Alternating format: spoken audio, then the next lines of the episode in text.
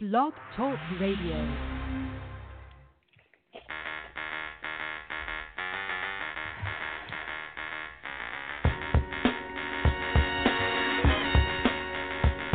I've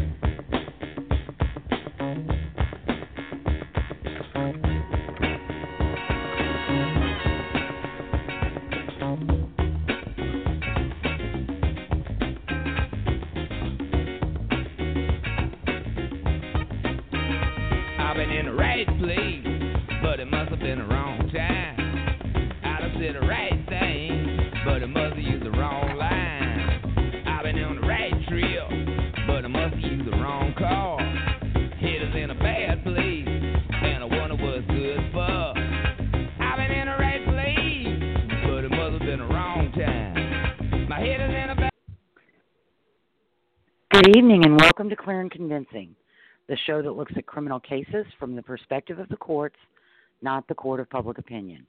We're Lisa O'Brien, podcasting from New Orleans, Louisiana, where GMB Racing's Tom's d'Etat got his first graded stakes win in the Fayette Stakes at Keeneland, and Michael Carnahan from Little Rock, Arkansas, where five Oaklawn Stakes winners will compete in the Breeders' Cup at Santa Anita. Thank you for joining us for episode 36, the Breeders' Cup Championship Special. As some of you know, I've loved horses and ponies all my life, and I've been a fan of horse racing since Secretariat won the Triple Crown in 1973. I've experienced the joy of seeing five Triple Crown winners in my lifetime, and the heartbreak when young horses like Ruffian, Eight Belles, and Barbaro couldn't be saved after an injury. Our lives have highs and lows, but we keep moving forward, and horse racing is no different. Those connected to the industry do what they do because they love the horses and they love the sport. Tonight, we're joined by turf writer and bloodstock editor of the Paulick Report, Joe Nevills, from Georgetown, Kentucky, home of Jitterbug, columnist and human trainer, and racing legends Silver Charm and War Emblem, who greet fans at Old Friends Farm. Joe's love for horses and horse racing started with his parents' Belgian draft horses and his grandfather, who bred and raced thoroughbreds on tracks in Michigan. His career as a turf writer began while he was still in college with articles for at Central Mich- Michigan Life and an internship at Thoroughbred Times in 2008. Joe, a graduate graduate of Central Mich- Michigan University, has written professionally for Thoroughbred Times, Daily Racing Form, and Arabian Finish Line. He joined the staff of the Paulick Report as its bloodstock editor in July of 2018. Joe's freelance work has been published in racing publications around the country, including Blood Horse Magazine. Joe's a frequent guest on racing podcasts and co hosted Arabian Racing Radio until its last episode in December 2018. Joe may be young, but in my humble opinion, with articles like Finding Charlie, the Edward P. Evans dispersal five years later, and Biting the Dust, a long goodbye to Mount Pleasant Meadows, he's well on his way to joining the ranks of gifted and eloquent turf writers like Bill Nack, Steve Haskins, and Tim Layden. We'll talk about horses and racing. We'll check in on some of the recent horse racing stars who've become sires, the history of Breeders' Cup championships, and the track at Santa Anita. We'll also discuss the field of horses racing on Future Stars Friday and the main events on Saturday, including pedigrees, trainers, jockeys, and post positions. We'll also do some handicapping and get predictions from Joe. We're a live show, and as always, calls are welcome. Our phone number is 347 989 1171. And good evening, Joe. I am producerless at the moment, so you weren't muted. But that's okay. Well, that's all right. I tried to stay quiet myself. That's You were very quiet. and thank, thank- you. and thank you so much for those kind words, Lisa. That's uh, can I just like hire you to follow me around and just say those things when I enter a room? That'd be great. Of course, yes. I, I'm 54 years old, and I'm looking for a change in my life. I, I would Fantastic. love to do Okay. that. I'll have my people get in touch with your people. Great, perfect. Yeah, just just have Jitter call me Exactly. or have her message me. Yes. so, all right. Well, let's get this started. Um, we are going to let I'm going to let you introduce yourself and talk about your family life and how you got into racing. Well, my name is Joe Nevills. I'm based in Georgetown, Kentucky. I'm a native of Edmore, Michigan, where, uh, as you said in your intro, I grew up around Belgian draft horses. My parents uh, bred and raised those. We had stallions, we foaled out babies, and mostly we just kind of fed them, looked at them. We tried to sell them, but it was a lot of this was during the Great Recession, so no one was buying horses. But you know, mostly we just raised them. Eventually, we got into spotted drafts. So imagine a big Belgian draft horse, a horse that kind of looks like the Budweiser Clydesdale, but Mhm. look like a paint. So basically, big and spotted, beautiful horses.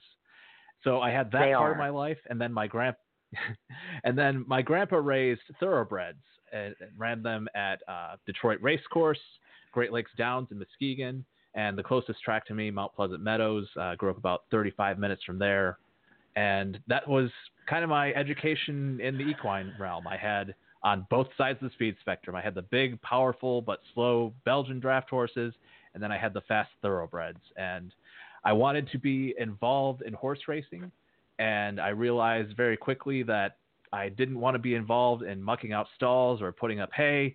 So I figured, how can I keep myself in the business? I will write about them. So that's what I ended up doing, and that's was been my involvement in horse racing for, geez, over a decade now. and and you really you really are multi talented because you've got the pedigree bloodstock aspect, but you're also good a pretty good handicapper and uh, a pretty good you know tips on races and and who the favorites are and where the money is and where it isn't.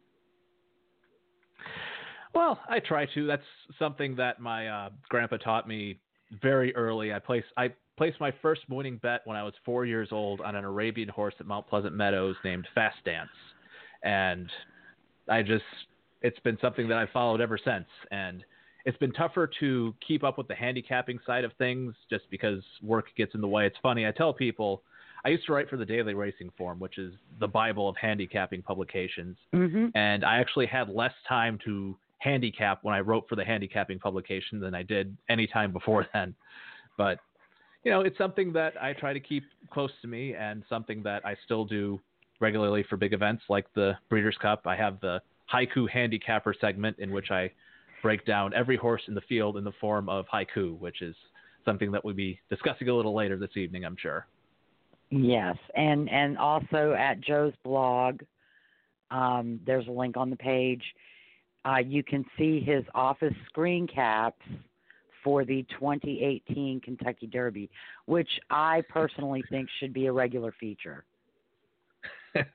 yes. So for people not familiar with my website, joenevills.com, that's where I put a lot of sort of things that don't really have a home anywhere else, either because they're too silly or out there, just aren't tied to horse racing. And one thing that I did was handicap each race in, I mean, each horse in the 2018 Kentucky Derby using a still screen cap from the television show The Office, and use quotes from that, use pictures of it, and actually ended up picking the winner. So that was pretty popular, and it was just a way to, you know, connect one silly thing that I like to another less silly thing that Mhm. I like.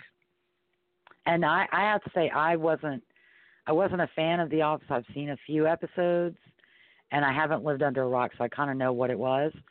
But I even understood them, and saw, and Oh, good. you know, That's- saw, oh, that works for that horse. So you, yeah, you it was, it was really you have a good When one, a good knack and a good feeling for things like that. When something like that really clicks, it feels really good and it just feels natural. And that's something that I've tried to do both with the office screen cap things and with the haiku handicapper is that there are enough people out there who are handicapping a horse, I mean, a horse race straight up, just doing straightforward analysis. hmm And they do it a lot better and more accurate than I do. So I need to find a way to stand out because when it comes down to it, there are people that, you know, charge money for this services, people who are much more qualified than me. So I had to find my space and my niche in this, and my way was to handicap these races in the silliest ways possible. So by writing haiku or by finding scenes from The Office, that's my way to make my mark while also still getting my picks out there. It works. and of course your turf riding career. glad. You were actually carrying a full time class ro- class load, and while you were at Central Michigan, and writing articles and full time for a publication in Central Michigan, if I understood your your resume correctly. That's Well, I amazing for- to me. I, well, I worked for the college paper Central Michigan Life, so that was uh, you know I did I did a, I did a year of service there, and it taught me a lot about just deadlines and you know just working with other people. And from that year with Central Michigan Life, I got an internship with Thoroughbred Times in 2008. That was the year between my uh, junior and senior years in college, and it was something that once I came back and I got a taste of what I wanted to be when I grew up, I just I couldn't go back to college paper anymore. So I decided not to write Mhm. for CM Life anymore and went strictly into trying to pitch myself for uh, freelance work. And I started up my own racing blog, the Michigan Bred Claimer, in which I covered uh, topics on racing specific, mostly specific to Michigan racing. And that was a very eventful time. The you know the, the state of Michigan racing has been tough for the past nearly 20 years, so there's never been a shortage of things to write about. And you know, I was kind of the main source for that. It ended up my silly little student blog ended up getting quoted in actual like newspapers. I think the Flint Journal picked up something I wrote once, and it got me, you know, Wow. spots on radio shows, and it definitely helped me build up my resume to eventually get a full time job in writing about horse racing that I wouldn't have been able to otherwise. I had to become my own publication so I could get those reps and show people that I was capable of writing things because sometimes you got to kick the door down yourself. Right, exactly. And bravo to you for for doing Why, that. And now, with Michigan bred uh, thoroughbred, strictly thoroughbred, or was it thoroughbred Arabian? Because I, I understand you had both thoroughbred and Arabian racing in Michigan. Yeah, in Michigan, in Michigan, and particularly Mount Pleasant Meadows, when I was there, they had racing for thoroughbreds, quarter horses, Arabians, and paints. So basically, if it had four legs and goes nay, there was a race for it, and I was there to cover it. Um, I did a lot of work. Um, eventually, my first full-time paying gig was actually with a magazine called Arabian Finish Line, which focused on Arabian racing around the country and around the world. And it's you know they just ceased publication earlier this year, which I was Yes. sad to hear about, but I was with them for nearly a decade and they really helped me get connections and again get reps, which if you're out here and you're an aspiring journalist, I, all I can say is repetition. Get those works back, get those works in and just keep going at it. And this is the kind of thing that helped me do that. And eventually Arabian Finish Line led me into uh, co-hosting a podcast, Arabian Racing Radio, which helped me have this the, the dulcet radio tone voices that you're hearing in your speakers right now are largely because of Arabian Racing Radio, and I'll forever be grateful for that. Yes, I thank Stephanie as well. Yes, and you really exactly. you do. You've Stephanie got Ruff. a good you, you've got a good presence. I can I can Well, I see appreciate from and hear, you know, great presence. And uh of course you have your lovely wife Natalie and her Yes, that's Eclipse Award winner Natalie Voss. thoroughbred Eclipse Award winning. I apologize, Natalie. I I did leave that out. And her human trainer, thoroughbred draft cross, Jitterbug. Now, Jitterbug, let, let me preface this by saying that in my day job as a bloodstock writer, I deal with some of the most famous, the most expensive, the most successful thoroughbreds on the planet. I've touched horses that are worth hundreds of millions of dollars, and Jitterbug by far is the most famous, successful, and best riding horse that I have come to deal with. And if she's out there listening to this, I hope she heard that. But Jitterbug is a very popular horse. She's a thoroughbred Percheron cross who uh, was actually feral at one point. She was born in Michigan. She's a Michigan bred just like me. And she spent the first five years of her life basically out in a field getting no handling. And Natalie and a college friend eventually uh, came into her presence when she came down to Kentucky. And Natalie eventually ended up buying her. And Jitterbug's 15 years old now, and it's just been a journey over the past decade plus to for them to train each other, for Natalie to train her and to Jitterbug to teach her about the ways of life. And Jitterbug teaches others about the ways of life through her uh, column on Chronicle of the Horse and through her uh, very big Facebook following. If you, you, you can follow her on Facebook on at Jitterbug, and she will give you all sorts of tips on if you're if you're a horse out there on Facebook wanting to learn about how to train your human, this is a site for you. Correct. And cats and dogs can also get in touch with Jitterbug and report to her and get advice from her on their issues because she apparently has all of your your farm cats and dogs uh, working for her oh, and yes. reporting to her. Jitterbug has a large staff of assistants of all sorts of different species, both equine, feline, canine, and otherwise, to help in the training process of humans and occasionally contribute with either photographs or posing for things or just other sorts of advice. And letting when you go to the when you go to the tack room, feed room, she's too she can't get there. She's got to know what's going on. It makes exactly. You know, you sense have me. to have you have to have your eyes and ears all over the place to truly understand what's going on in your business, and Jitterbug knows this fully well. So she is a wise mare. yes, and again, just so people out there know who, so people out there know what we're talking about. If you're listening to this on your laptop, go to Facebook, search Jitterbug. It's the horse with the big white blaze on her face. You can't miss her, and she's a worthwhile follow. Um, also available on Instagram and Twitter at jitterbug underscore horse. All right. And then finally, uh, the hat. Whenever we see you on uh, appearances and YouTube, just search Joe Nevills, uh, you have your hat. And could you give us a little bit of background on that? So my first off, I know you can't see it out here in Radio Land, but I've just got a really big head. There's no way around it. Like most hats don't fit my head. So I have a particular hat that's shaped and fitted very well for it. And one of my favorite musical artists is a country singer named Chris Ledoux. He uh, was a champion bareback rider on the rodeo scene, and he sang a lot of songs about rodeo life and taught Garth Brooks a lot about what he knows about country music and entertaining crowds. Chris Ledoux would ride a, a electrical bull on stage, you know, like the kind that you would see in bars, and he would do that in the middle Mhm. of songs, like they'd be playing a solo, and he'd jump on this thing and ride it around for eight seconds. So I wear a now it's a gray Chris Ledoux hat. It's not black like on the website, and it's sort of become my trademark because, you know, he, people seem to like Chris Ledoux. It's a very good conversation starter. People either like him and we can talk about that. They don't know about him, and I can give them a musical rec- recommendation. And I haven't met anyone yet who both doesn't know him and doesn't like him. And frankly, if I ever meet that person, I'm not that interested. So There's You a know, fight. it's You'll just, you'll fight him. I Exactly. mean, come on, be honest. th- there's a good chance. So, I might have I to had- put up my I had- I had not heard of him, but I, and I thought with a name like Ledoux, he's got to be from Louisiana, but he's from Wyoming.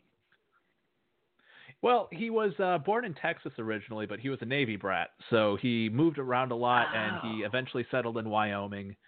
And that was, you know, a lot of his songs are about living in Wyoming and just living out in the prairie, and it's just it's it's good cowboy music. hmm Yeah, and, and sadly, for for those who don't know, he passed away in 2005. 2005, it was. 2006, something in that range. Yeah. Um, yeah, Yeah, it's so, a shame. It's you know he's he's one that I got into him after he died, so I never got the chance to see his live shows, which is really one of my great regrets because, like I said, he goes he goes all out for the live performances. He sings a song called Copenhagen, in which they people in the people in the crowd have the tins of Copenhagen and throw it on stage at him. They actually got to a point where they had to throw down a net for the song so the band wouldn't get clogged by So they- the things of Copenhagen getting thrown on the stage. And it became a big Oh, gag. Like people started doing it on purpose. Like they weren't doing it because it was a bad song. They did it because that's just kind of what you do for the Copenhagen what- song. amazing, amazing. hmm So, And all it's right, been well, let's fascinating to. Go ahead. Oh, go ahead. No, no, go go ahead. It's it's it's been fascinating to hear the stories because a lot of people that I've met in the horse industry have known Chris Ledoux through his rodeo days, and I'll run into people who I would never expect to have stories about him that you know we'll go on a 15 minute conversation about something he did at a rodeo in you know Texas or somewhere 20 30 years ago. So it's a really good conversation starter. That is that is amazing. I mean, I'm from my family's from Delaware. My dad's from the north, my mom's from the south, and that's that's how our lives are. You run into somebody, you talk to them for a few minutes, and you realize how much you have in common. Oh yeah. Rather than just being strangers yeah. on the street. So mm-hmm. I I I love that kind of thing. I might get a Christmas and sometimes and start wearing it. and you know that's it. Sometimes it just takes that little prompt, and you can become somebody's good friend. Mhm. All right. So, well, let's get into the blood. Now this is the blood bloodstock. Your bread and butter. Um, and I have some questions about. These are some of the some of the the colts who I personally love to death. Uh, they're among my favorites, although I love them all. And uh, I just have a, a few little questions First off, of course, is American Pharoah, Triple Crown Grand Slam winner. His mm-hmm. first crop have hit the tracks as two year olds. His yearlings and weanlings, and when we say weanling, about how old are they? Uh, a weanling is any horse that has yet to turn one year old. And okay. technically, on the thoroughbred calendar, uh, you move up a year on January 1st, no matter what part of the year you're born in. So, uh, basically, a weanling is any horse that hasn't officially turned one yet. So that's any horse that's six months old, eight months old, uh, 11 months old, anything before that. Okay, until and the, and from the time they're born te- until December 31st, they're a weanling. And weanlings technically, well, weanlings technically also are ones that have been weaned from their mothers. So, okay. um, you know, these, these are ones that have already been separated and are sort of gaining their independence. Okay. All right. And they're cute little buggers too. Oh, they're absolutely. We're, we're, we're coming into the we're coming into the fall auction season where a lot of weanlings are going to be sold, and it's fun to just kind of go out and you know play with them a little bit and you know just mm-hmm. see how tiny they are and appreciate their cute noses and stuff. But uh, as we as I started to say, uh, his Pharoah's weanlings and yearlings have done well at the sales, and he recently had a yearling filly who sold for 8.2 million. Of course, she's also mm-hmm. a daughter of Leslie's Lady, who is the broodmare of broodmares right now, uh, because she's been able to produce such great talent. But are his two-year-olds living up to the auction uh, prices that he he earned and the I guess hype about him as a Triple Crown Grand Slam winner. You know, so far so good. Where uh, he's at this point the leading first crop freshman stallion in a lot of categories. I'm pulling this up right now to make absolutely sure, but he's let's see, yeah, he's the top. Uh, his progeny earnings are the best of any North American first-year stallion right now. He has the most winners, I believe. Yes, he does. And this is what he should be doing right now. He got the best book of mares in his first year at stud in recent memory. He got some of the best on the racetrack, some of the best producing mares. He has every reason to succeed at this point, and he has several horses entered in this weekend's Breeders' Cup, and that could boost his resume even further. He's checking every box you want to see at this point. He's already had grade one winners. He's had horses win on dirt. He's had horses win on turf, which is kind of fun because he never ran on turf himself. But uh, exactly. he's had horses win in America. He's had horses win in Europe. So this is a horse that and, has gotten a broad base of mare population, and so far everything's been running. And and he's also going to have horses running in the southern hemisphere. Yes, he's been standing because in he's Australia. been shuttled he stands, to Australia. Yep. He uh, stands for the Coolmore Partnership, which is a group based in Ireland, but they have stallion stations all over the world. So he spends the Northern Hemisphere season from about January to midsummer in uh, at Ashford Stud in Versailles, Kentucky, and then he goes down to Coolmore's Australian base for the Southern Hemisphere season, which is the rest of the summer into the fall, and then comes back up here for the winter and starts the sequence all over again. Wow. Well, good. I'm I'm really happy to see, and you know, I personally thought he was doing well, but it's good to hear because, for example, Secretariat, he has become a broodmare producer, but he did not do that well, or his progeny didn't do that well by and large at the races. Although they passed See, on some good genes. So yeah, I think Secretariat gets kind of a bad rap when it comes to his. He he has become he was a very he did become a very good broodmare sire, but he did sire a horse of the year. He did do you know he had some very good runners. I think with Secretariat, a lot of the knock on him was that the hype was just so impossibly high for him that if he didn't come out of the gate swinging a lot like American Pharoah has, uh, he was going to be labeled as a failure, and people just didn't. You know, he if it if you would have put any other sire on the name other than Secretariat, he would have been viewed as a very successful horse. But the fact that the expectations were so high for him and he perhaps didn't meet them, but at least got very close, I think a lot of people kind of give him a bad break when it comes to Oh. his legacy as a sire of runners. Okay, now I I learned something new because my you know, my understanding had always been that he he wasn't successful aside from being the broodmare producer that he was. Where his daughters Right. have gone on And- and, and really improved. Yeah, and that's and that's absolutely his legacy. Like his, he, he's going to be remembered in the stud books as you know a, a broodmare sire. That's where his best work was. And I'm trying to remember. I'm pulling it up right now. Who his uh, horse of the year was? It was Lady Secret. Lady Secret, the uh, 1986 horse of the year. So you know Okay. he had a General Assembly who won the Travers Stakes and set a track record that stood for 37 years. Uh, Risen Star won the Preakness in Belmont. That's another son of Secretariat. He had a Melbourne Cup winner in Australia, Kingston Rule. So he's, you know, he did very well for himself. He was far from an absolute dud when it came to siring runners. It was just, again, sec- it, Secretariat is one of, if not the best horses to ever set foot on the track, and he didn't.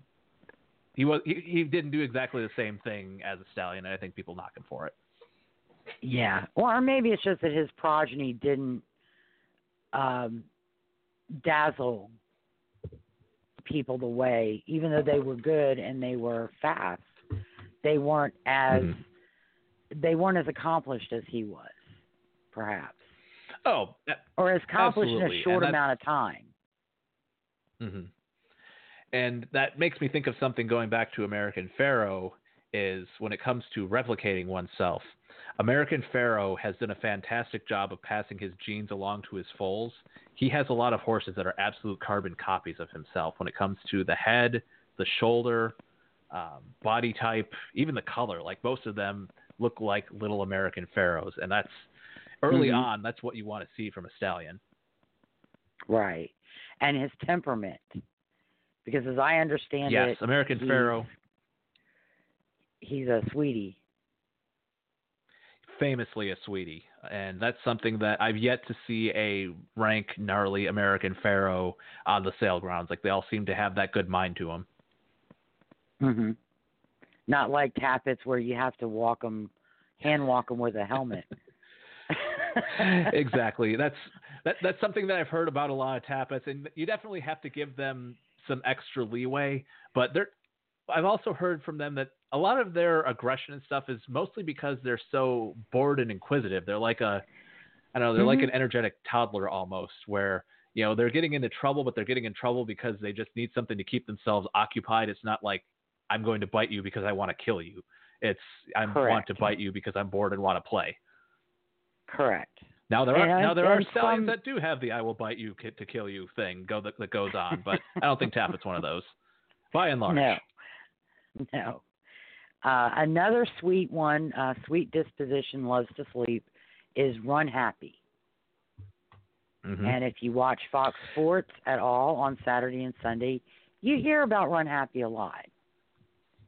Oh yeah, that ad campaign is relentless. And uh, for my job with the Paulick Report, I also do a lot of advertising work. So um, we deal with the Run Happy folks from time to time, and it's you know they have had no shortage of ways of getting out in front of people and getting Run Happy on the mind. And his first foals are weanlings right now, so they're not Mhm. going to race until next year, but they're looking very good. They are very good. Run Happy was a champion sprinter, and his foals have that sprinter's build to them. They're very muscular and they're selling exceedingly well.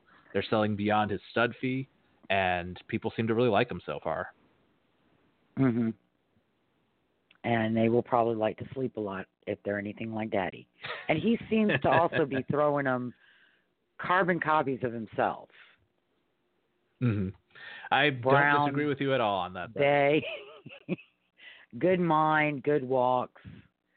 Um, so now, how about Nyquist? He is an Uncle Mo, but I believe he's at Jonabel or Darley Yep, it's uh, Darley. Cool- it's owned by uh, which was a surprise. Yeah, that's uh, Darley bought in on Nyquist. Uh, Darley is uh, they have Jonabel Farm in uh, Lexington, Kentucky. This is owned by the ruler of Dubai, so this is uh, one of the sheikhs in the Middle East. A lot of money there, and uh, Nyquist is from the first crop of Uncle Mo. He was a champion two-year-old, and then went on to win the Kentucky Derby, and he's another one whose first foals are yearlings this year. So he'll his first crop will run next year and another one Mhm. that has done very, very well in the marketplace, and another one that's passed himself on very well. Uh, when Nyquist first retired to Darley in Lexington, uh, he had a little bit of filling out to do, and then I went to see him Mhm. the next winter, and he was a he was a full grown man, and that's being Yeah. passed on to his foals. Just excellent muscle, um, excellent walks to them, and I think they're going to do very well. Uncle Mo is a still a fairly young sire himself. He's Nyquist is from his first crop, so we're just starting to see the sons of Uncle Mo get their foals out there. And if this is an evidence of what Uncle Mo is going to be as a sire of sires, we could have something serious on our hands here. Wonderful. I, I can't wait to see him. And then, of course, we've got 2014 Heartbreak California Chrome, uh, Mhm. who was a uh, bargain breeding for his uh, mom and pop owners, who went on to win the Kentucky Derby and Preakness Stakes, and then after a year off, went to Dubai and won the Dubai World Cup with his saddle and Victor Espinoza not in the proper position on his back. Um, yeah. and who That's- everybody says has outrun his pedigree. he was Mhm. Lucky Pulpit out of uh, Love the Chase. hmm This horse is the American dream when it comes to what you hope for raising a racehorse. This horse should have been, by all rights, by all rights on his pedigree, by all rights from where he came up from, he should have been a nice California horse. You know, maybe you know won some maidens, won some stakes races, but stayed local. And he retired as the highest earning Kentucky Derby winner of all time, with earnings of I want to say, I forget what the number is off the top of my head. I want to say something in the ten to fourteen million dollar range. 14 to 16. Yeah, it was 14 to 16, Yeah. somewhere in there. Uh, So and I, it's I don't just- think anyone has has beaten it yet. in terms of Kentucky Derby winners, they haven't. Uh, horse named Arrogate beat him for a North American earnings record. He's at sixteen million, I believe, because he won the. Uh, Okay. yeah, he won the Breeders' Cup Classic, the Travers Stakes, the Dubai World Cup, and the uh, Pegasus World Cup Invitational down at Gulfstream. He went nuts for this four race streak of expensive races and just raked in the money. But California Chrome was the one that he surpassed on that, and you know, just the way that he did it too. He came up. California Chrome came up kind of modestly in the California bred ranks, and then jumped up into graded stakes competition. Started beating all of these expensive Kentucky Derby type horses, and then won the Kentucky Derby, and then won the Preakness, and then he ran respectively in the Belmont, and he just kept going after that. And a lot of horses Mhm. don't run until they're four or five when they have a resume like that. And Chrome just keep running and just kept winning. And he's just when you pull a foal out of a mare, this is what you hope happens. Whether you're in Mhm. the richest farm in Kentucky or whether you're some backyard breeder in you know Wyoming, like this is what you're dreaming about when you are bre- planning a mating and when you're pulling the foal out of the mare and when you put the saddle on them and hope they go. This is what you hope happens. It's California Chrome. And now he's going to have a lot of foals to keep that dream going. Right. And he's uh they're doing pretty well at the sales or have they made have they made cuz he's he's in the same uh first crop in the same year as uh Nyquist and Run Happy. So he probably has weanlings. He has uh, first yearlings right Or now. yearlings. So these are horses Yeah, that are a year old. Yep. So these are horses that are a year old. Uh, once again, those will be uh, two year olds. They'll start running next year. And uh, when it comes to commercial reception, they haven't been quite as hot as the Nyquists and the Run Happies, but he's been doing perfectly fine on his own right. Um, more than paying his stud fee for an average sale price, and he's got a lot of foals in that first crop, so he's going to have every chance to succeed. Right. And if the two year olds perform well and show precocity, because I think that's what that was what he had was the precocity at a young age to outrun Mhm. the pedigree on paper. Yep. And that's the thing you have to show to get to get on the Kentucky Derby trail 99 times out of 100 you have to be able to show something at 2 to warrant building up going up that ladder so by the time you're early in your 3-year-old campaign you're running in Kentucky Derby prep races against other horses pointed toward the race cuz you know the Kentucky Derby comes up awfully fast and you have to be good at the right time and California Chrome climbed that ladder and he did it the right way and he won the Derby and then some Yeah. And took a year off between four and five Yep. and then came back at six. And and surpassed just kept winning there too. yeah, so it was uh I was worried between four and five. I thought there's no Yeah, he- way when he comes back at six, but he was even better. And that happens with with a lot of horses. Um Yeah, two you know, and three is actually not the best time. happen. You know, injuries happen, and sometimes horses take more time to come into themselves. California Chrome is the type of horse that seemed to be at its peak for a, you know, practically a five-year span. But you know, he came up with a little bit of a illness and injury. He went to Europe and was going to try to race there after uh, running in the Dubai World Cup, and he kind of I don't know he he didn't really take to that lifestyle. So he came back. They gave him some time off, and sometimes time off is the best thing for a horse. You know, it's just like Mhm. anybody. You need you need your time to you know take a breather and take a step back from what you're doing, and sometimes you come back more refreshed and better than ever. And that was definitely the case with California Chrome. He came back and won horse of the year again. Right. And uh, then we've got uh, Classic Empire, who is uh, out of Pioneer of the uh, Pioneer of the Nile, out of Sambuca. I never can remember her name. Sambuca Classica. Classica, okay. And of course, the late Yep. pioneer of the Nile. So, like American Pharoah, he's carrying on the Empire Maker branch Mhm. of the sire line. And when will you know it become the American Pharoah branch or the Classic Empire branch or even the Pioneer of the Nile branch?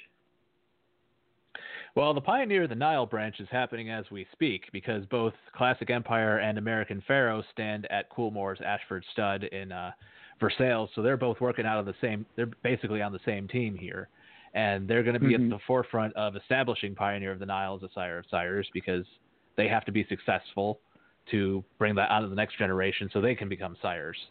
So we're seeing that happen as we speak with American Pharoah, who's got his first two-year-olds running right now.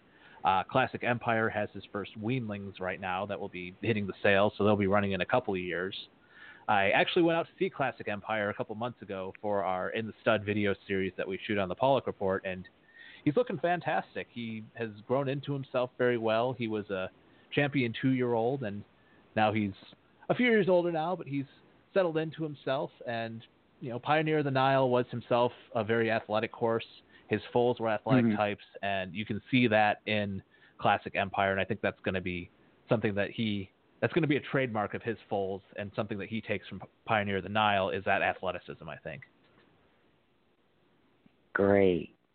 Yeah, I've I've watched in the stud. I love that. I that's when I really want to follow you around. Is whenever you do the in the studs. And the the one where you went to visit Arrogate, uh, he was getting feisty, and your cameraman cut it off.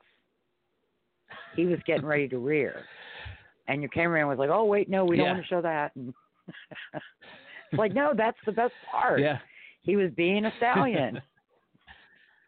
Well, for those we're trying to get the video of him on the walk mostly because we're trying we're trying to aim those for potential breeders and they like to see how the horse moves and how the horse carries himself. So for those videos, we try to balance a little bit between him, the horse doing cool stuff, and the horse doing stuff that you know the people who are making investments need to see. So it was it was it, it was it was a tough balance for that, but they they they gave him a lot of time to jump around in that video. I think. Well, they the the final version had, you know, nice walking and and um nice interview, but but not him doing Black Beauty, paw in the air.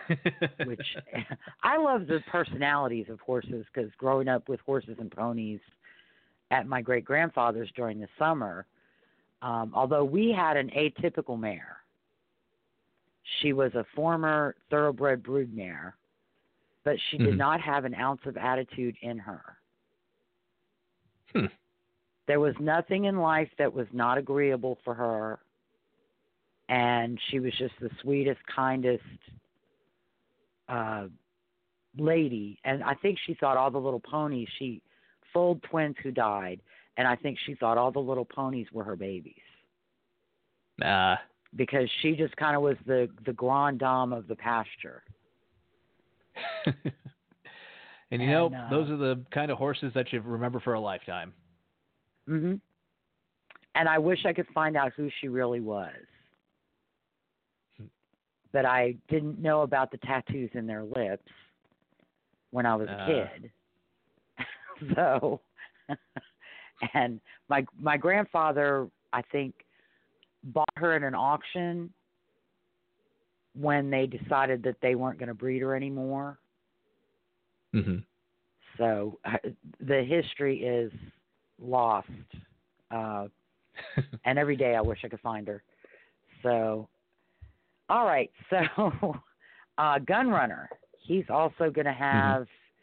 Uh, he's got his weanlings now. Any Yep. word on how he's doing? Well, I haven't seen a whole lot of his uh, foals yet, and we're going to be uh, seeing the first real test for the weanling sires when it comes to the market during the uh, fall mix sales coming up after the Breeders' Cup. So, in terms of market reception for his foals, uh, that's a story that's about to be written. But he got a lot of mares. In terms of breeder interest and getting mares to him, he was very active in his first year, and that carried over into his second year. And he's another one that's going to have every possible chance to succeed. Great. Well, we'll, we'll maybe we'll revisit this uh, next year. Absolutely. so see how they're doing. And then, of course, Justify, also Triple Crown winner. Uh, didn't Mhm. have a chance to pursue a Grand Slam because of an ankle issue, which could that have been related just to his sheer size? I mean, He's it's only very possible. 16.3, but he Justify was- is 1,200 pounds. he's stout. I tell you what, that's Mhm. it's it's interesting seeing a horse on the track and under saddle and seeing a you know a jockey on him and then seeing the horse with nothing on just in front of you. And it's amazing how muscular Justify is. You don't really appreciate the size until you step up on him. And he's a big boy. And Mhm. that's I you know, his first foals will arrive uh, this winter. So we don't know what Yeah. he's going to pass on, but he bred 252 mares in 2019, which was tied for the most of any stallion in North America. Wow. So he's, yeah. And I wrote something about his uh, first book of mares and the absolute murderer's row of mares that he got. We're talking horses of the year. We're talking some of the dams of some of the most successful and important horses on the racetrack and in the stud. He got a book that was comparable to American Pharoah in his first year. So the expectations are going to be sky high for him to match what American Pharoah is doing right now, if not exceed it. Oh wow! And he's one of those horses that I think is more just intelligent and just, you know, he's the boss. He knows he's great. It's his world, and we all just live in it. Mm-hmm. As far it's as a fascinating compare and contrast. Yeah, it's a it's a fascinating compare and contrast between Justify and American Pharoah because they both stand at the same farm. Justify also stands at Ashford Stud, and American Pharoah is a puppy dog. He loves the camera. He loves people. He'll do whatever you want with him. And as you said, Justify is a little more live and let live. He's not exactly a I'm going to stand here and pose for the camera as long as you need me to type of horse. He does Mhm. his thing, and if you're part of that thing, cool. And if you're not, then okay, Too thanks, bye. you. And he goes, yeah, I'm I'm still Justify, and I'm going to go on with my day. So it's it's Yeah. it's been interesting because we've had two Triple Crown winners so close together, and then they end up living at the same farm to see how those two, you know, pathways mix up and how they you know diverge from each other. There, there was a picture on Facebook where it appeared that Justify was bowing to American Pharoah. I don't know if you happen to catch that one. And, I haven't, um, but you know, you gotta res- you gotta respect the original. Although I, I think American Pharoah would be more like the big, big brother. Come on, I'm gonna show you the ropes, kid. I believe that. so, So, um, and he always uh, American Pharoah also always had he had a confidence about him. Yes. He wasn't, you know, he wasn't skittish or worried about anything. Uh, he was curious about everything. So, you know, they're kind of on par as far as alpha confidence goes. It's just how they choose to carry themselves. And justify you hit the nail squarely on the head there. for you know he doesn't have time for anything outside of what he wants. I mean, he was that way as a foal, according Mhm. to Tanya Gunther. You know, Yeah, he always knew he fa- he was something. And it's fascinating. It's kind of a nature nurture debate thing too. Is that you know every horse comes from a different place and they have different personalities. And these two horses are both alphas, but both you know they're different horses when it comes to how they're around. And they've both ended up triple crown winners and standing at the same place. So these are Mm-hmm. two different roads that lead to the same place. And then finally, Mendelssohn. Uh, he is a uh, his his dam is Leslie's lady. I remember that. Mhm. Um, Scat Daddy, of course. Duh. Yep. How could I forget poor Scat Daddy? Um, but and he's also at Coolmore with American Pharoah and Justify, and they're all three in Australia right now. Yep. And he Yeah, also Mendelssohn- won't have any any babies hitting the ground till next beginning in January. Yes, him and Justify debuted in the same season. They're both sons of Scat Daddy, and they both covered 252 mares. Like th- these, these are the two horses that covered the co-most mares of uh, 2019. And Mendelssohn was born to be doing exactly what he's doing. He's a son of Scat Daddy, who's the hottest commercial sire going right now. Partially because he, partially because Scat Daddy died a few years ago, so he's had Mhm. this fantastic success, and he's a collector's item now. And on the bottom, you have Leslie's Lady, who, as you mentioned, is the broodmare to top all broodmares right now. Mendelssohn's sister is the one that topped the Keeneland September sale this year for eight million and change. And Justif- or Mendelssohn is also a half brother to multiple Eclipse Award winner Beholder and Into Mischief, who's the leading sire by earnings right now. He's the top sire going. He's the top veteran sire by mares bred. He was just a few behind Justify and Mendelssohn in terms of how many he covered this year. And there's just everything leads to Mendelssohn being a successful stallion. and he fits the bill. He himself sold for I believe three million as a yearling, and he became a multiple graded and group stakes stakes winner on the track. He did his, he checked that box, and he's mm-hmm. got the physical. He looks fantastic. He's everything that you would want to be in a stallion, and he's at a pretty reasonable price too. I want to say he's in the thirty-five thousand dollar range, which for you and me is a lot of money. But in the right. stallion marketplace for a horse with his bona fides, that's not too bad. I think he's going to make a lot of people look very smart. Yes. And what I wonder though is he still as vocal now that he's no longer at the track. Because that was the thing that I loved about him. You knew where Mendelssohn was when he was there. Because you heard him. Mm-hmm. And it was it was delightful. Oh yeah, it's it's always interesting when it's it's almost like professional wrestling where certain mm-hmm. you know wrestlers have their entrance and they have the music and they have their ways of making themselves known that they have arrived.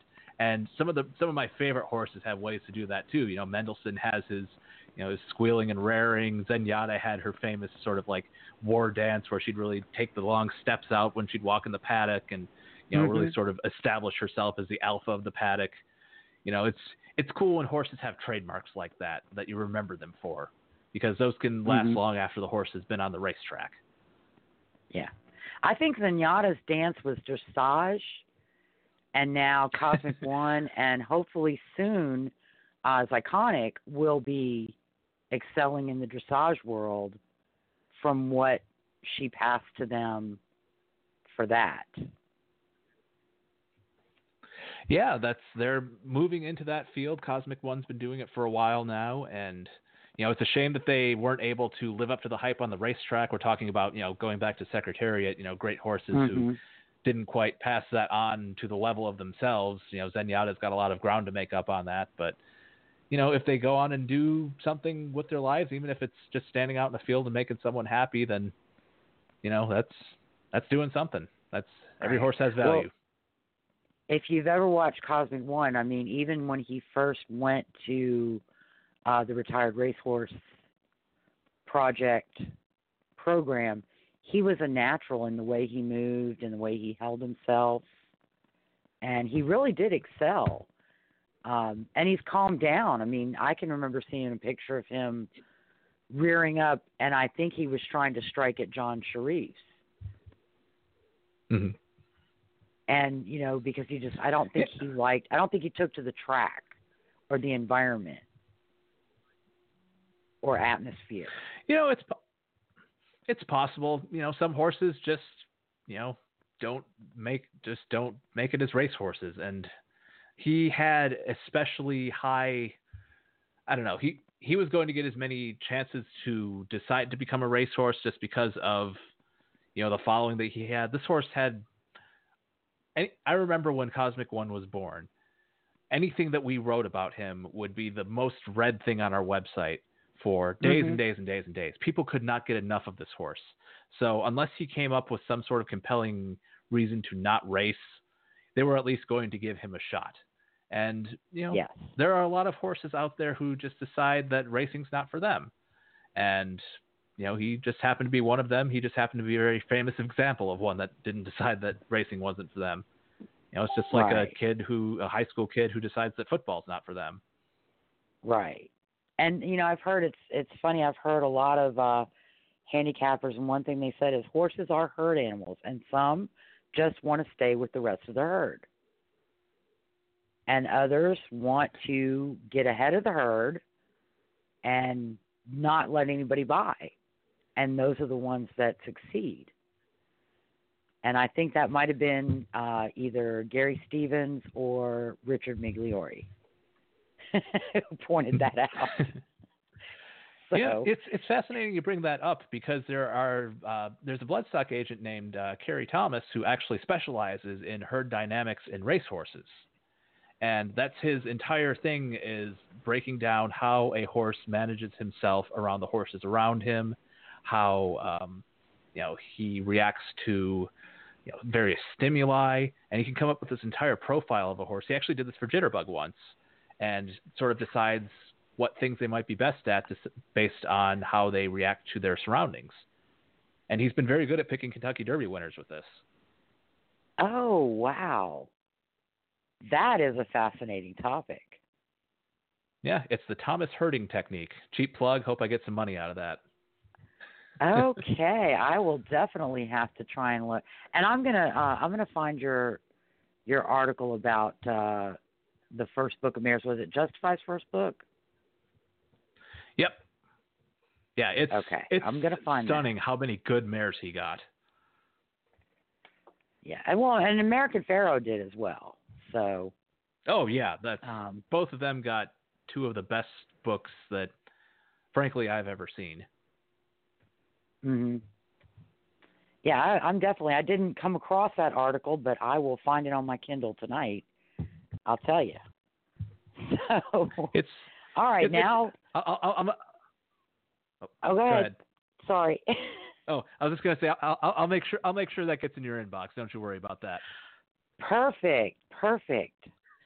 Uh, so now we'll we'll move on to Breeders' Cup. Uh, this is like the Super Bowl and the World Series of horse racing and the NBA playoffs. It's everything. It decides the future stars or shows some glimpse into the future, and it defines the best horses in the older horses for this particular racing year. hmm You know, I'd almost call it the Olympics of horse racing almost because you have all of these different events. Everybody has their own specialties. Horses and people come in from all over the world to compete here, and it's a you know it's it's quite the spectacle. It's really, as you said, this will decide many of the year-end championships. Horse of the Year is going to be on the line here. Uh, champion two-year-old, definitely champion three-year-old. Um, there's there are very few divisions of the Eclipse Awards that are already zipped up, and a lot Mhm. of questions will be answered by the end of the weekend based on the results of these races. Right. And it started in 1984, so uh, you can't really compare Secretariat, Seattle Slew, or Affirmed because there was no Breeders' Cup. Uh, there, I think there was an equivalent tr- championship like event, but I'm yeah, not they've, sure they've, they've what tried it a was. few things. They've tried a few things over the years, but the Breeders' Cup really took off and stuck and has really expanded into a staple of the calendar. It's basically the if the Kentucky Derby is the kind of big game at the end, or I guess the Triple Crown races are the big game at the end of the first part of the year, the Breeders' Cup is the grand finale of the second part of the year. Right. So, and then it's going to be Santa Anita at uh, in California, Arcadia, California, which is near San Diego, if I'm not correct, if not mistaken. Los Angeles. Oh, it's near Los Angeles. Del Mar's by, Yep. Lo- by Yeah, San uh, Diego. Del Okay. Mar, San Diego. Yep. I I've never been to California, so I don't know where anything. Well, is. neither have I. So that's but um, and they have been around uh, since the 30s. And when did Stronach Group acquire Santa Anita? Because they operated during the 30s and 40s and 50s. Yeah, it's been within the last, I want to say 15 or 20 years, because the Stronach Group, they, let's see, since 2011. I just pulled that up. Yeah, they bought it in 2011. Okay. And um I love I love listening watching the races at, at Santa Anita because their track announcer is uh he's uh English or Australian. He's actually South African. South African, okay. Mhm. All right. So I believe. And, I'm uh, going we, to pull, pull that. Yep, he is South African. He's South African. Okay. Um, and uh, of course, we do. We we have to talk about briefly, at least the um, the deaths at the track but in the articles that I read, there were some injury, but then there were horses who were ill, heart attacks, a few. It seems like everybody lumps they died at the track. It's it's the track's fault. When if it's colic, it's not the track's fault. Colic Mhm. is something that happens. Uh, as much as you try and manage, it's you know it's an intestinal digestive problem. Yeah, and it's for for those unfamiliar, um, Santa Anita Park over the past really since December 26th of last year has been under public scrutiny for a series of ra- uh, racetrack fatalities. Um, some of some of them have been on the racetrack, and as you mentioned, some of them have been back in the barn area due to you know colic or illness or what have you. And it's gained a lot of it's picked up national steam by uh, you know, animal rights groups have been on Santa Anita's case on this. It's definitely gotten a lot of uh, press in the mainstream media. It's forced horse racing to take a good long look at itself and really assess not only what's going on at Santa Anita, but what's going on with the sport at large, because people are starting to really pay attention to the welfare of the horse. And Mhm. when you know, obviously, no, no, nobody wants to see a horse break down and get injured on the racetrack, and you know, God forbid, you know, be, be put down on the racetrack or anywhere else. And it's difficult with horses, whether it's race horses or anything in particular, because an injury for an athlete, like a broken leg for a human, you can just tell them to stay off it. And, Correct. you know, they stay off it for a, a period of time. They get better. They can get back out there.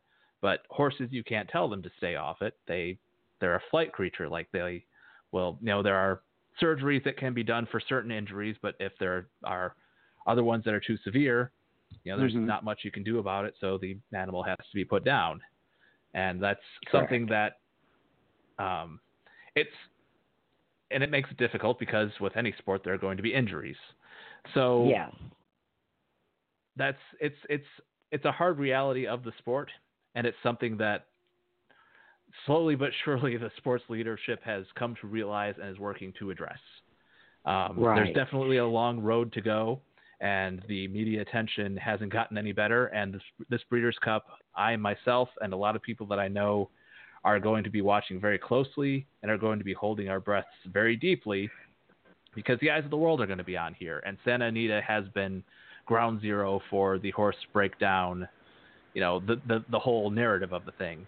Right. But on the plus side, Santa Anita in particular has been very proactive in in improving their safety features. They've done a lot with the racing surface. They've done a lot with safety protocols, with doing better vet checks before the horses even get onto the track, and you know, kind of going after people who are serial violators with you know various illicit substances that they might try to get past tests. And Mhm. they've they've done a lot of work and invested a lot of money into making it a safer experience. Now, like with any sport, there's no avoiding injury. Like there's no way there's no way possible to have a 100% safety rate and have a 0% fatality rate. We can get close, but Right. it's impossible to do. And that's the unfortunate thing is that with this with the Breeders' Cup this year, keeping it Santa Anita because there was talk apparently internally of moving it somewhere else just because of how di- how much trouble had been with the track. This could either be a best case scenario or a worst case scenario. Worse. Yeah. Best case scenario, we have the full weekend of races. Everyone comes back on four legs. Everybody's fine. And we can point at this and say, look, the changes are working. This is clearly working. We can use this as a model for other tracks to improve their safety. Now maybe you can get off our backs a little bit. But Mhm. on the worst case scenario, if a single horse stubs a toe, comes up with an owie, gets vanned off, or God forbid, gets put down on the track, that's Mhm. going to put horse racing in an even worse light than, you know, because basically it would show like what have you learned, and Right. that's going to be this is a this is a eyes of the world event. It's, it isn't quite to the level of the Kentucky Derby in terms of mainstream media attention, but it's something that would definitely get a lot of news, especially if it's a high profile horse that, you know, a lot had a lot of fans. So it's gonna be it's gonna Correct. be very scary, and I don't know. I, I I I obviously hope everything goes well this weekend, but I really hope everything goes well for the sake of, you know, for the sake of the future of the sport. Yes. And you know the thing, the the other thing is that I I saw this video on Twitter last night and actually stayed up like 18 minutes later than I really should have done. and this vet was explaining the the anatomy of a horse's legs. And mm-hmm. the what I took from it, it's not so much the breaking of the bone that is a problem, it's the fact that all of the ligaments and tendons the damage to those is what makes it difficult to fix. And then when even if you do fix the leg, you have to deal with the potential for laminitis, mm-hmm. which is a basically a hoof disease that can develop when a horse is not equally distributing his weight or her weight. Right. And that's uh, what happened with Barbaro who... because he was recovering from the broken yep. leg beautifully. Yeah, and that's uh, you know that's exactly where I was going to go with that is that he you know he broke his leg very publicly you know during the Preakness Stakes. It was a, another sort of all eyes event, and he spent over a year recovering from that. And because he wasn't putting pressure on that leg, uh, horses, I mean, you naturally put it on the other three legs, and those legs aren't designed to hold four legs worth of weight. They're designed to hold 3 mm-hmm. legs worth of weight.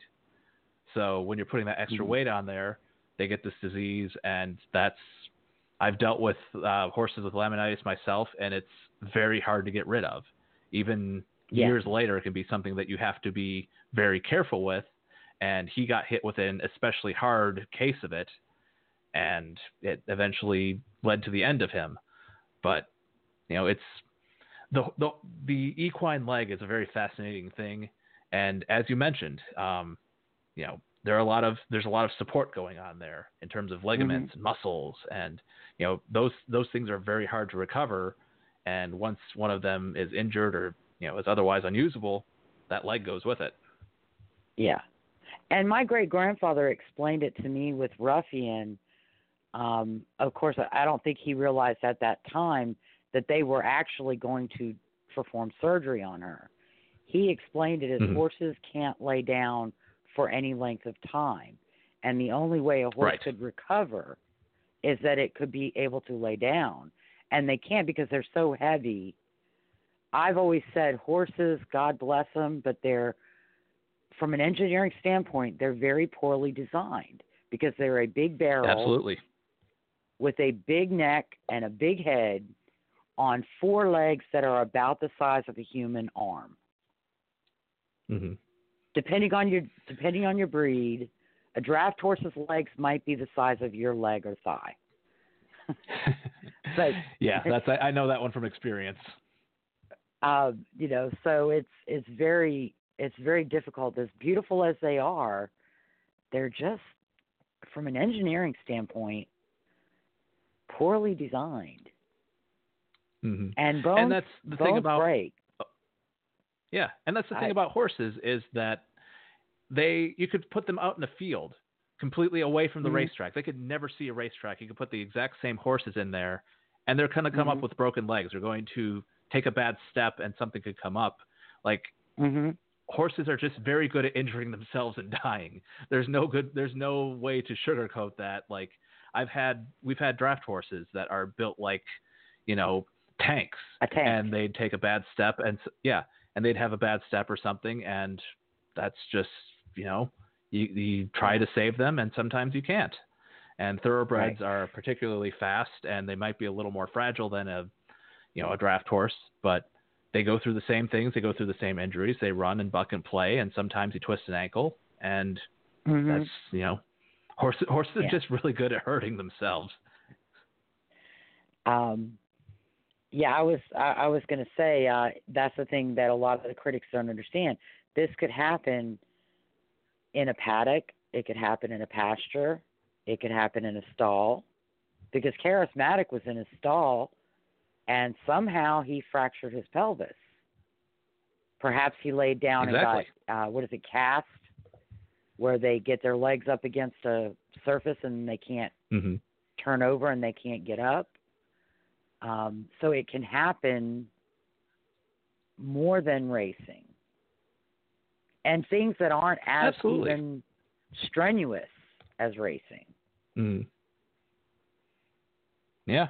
So With charismatic, I think part of it was that he had a pre-existing crack in his pelvis, and he just kind of got up on, on it on the wrong way, and that just kept the crack going. But you know, it's basically the same. It's basically the same logic. Like you know, he was an older horse. It could have happened any time. It could have happened in the field. Could have happened during his racing career. But you know, it's but it's another one of those things. You never know what's going to trigger that in a horse, and it seems like every horse has char- that button that once you once you push it. charismatic did he broke his leg three strides before the wire in the Belmont Stakes, Yep. and Chris sure. McCarron pulled him up, or was it Chris McCarron or was it Chris, Chris Antley. pulled him up, Yep. and um and he was crying, not because he didn't win Triple Crown, but because the horse was hurt. Mhm. There are bad apples out there, but for the most part, trainers, grooms, owners, jockeys love these animals like their children. And it's in their best interest to love these horses like that because Mhm. this is how they make their money and this is how they stay safe. You know, it doesn't it doesn't behoove someone to, you know, you know, beat a horse after he loses or something because what are you going to gain from that? He's not going to run faster the next time. You know, there like you Mhm. said, there are definitely bad apples and as the age of social media has come about and as you know, things like Santa Anita have brought greater awareness to the product as a whole, a lot of those bad apples are becoming more public, but you know, there's still there's there, there's a lot of good in this game, and there are a lot of people that think very highly of their horses, that love their horses, and that give up an awful lot to be involved with the business. Mm-hmm. All right. Well, I think let's take a quick break, uh, stretch our legs, get a little fresh air. I'm going to get a refill on my Diet Coke, and we'll be back in uh, with a little bit more clear and convincing and our interview with Joe Nevills.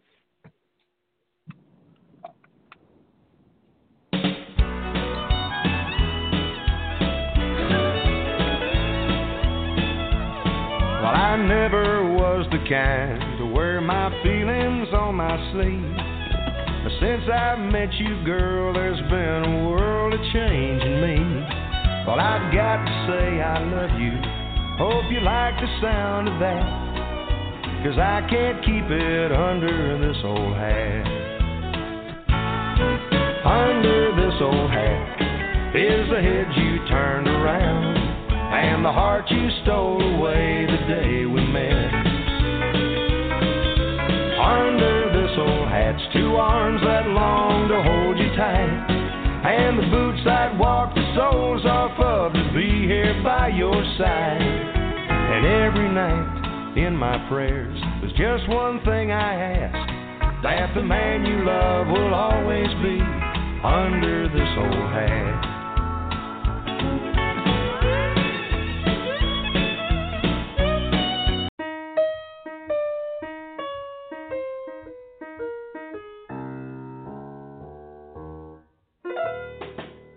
Out of the tree of life, I just picked me a plum. You came along and everything started into hum. Still, it's a real good bet, the best is yet to come. Best is yet to come, and babe, won't that be fine?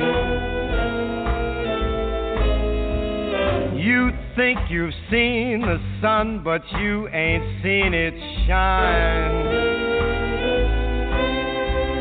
Oh, wait till the warm up's underway.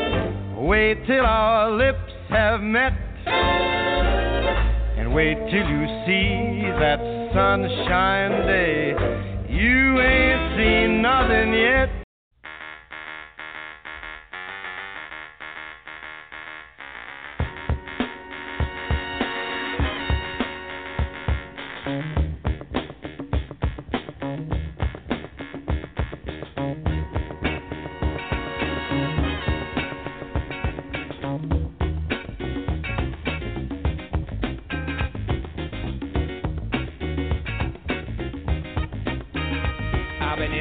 Place, but it must have been wrong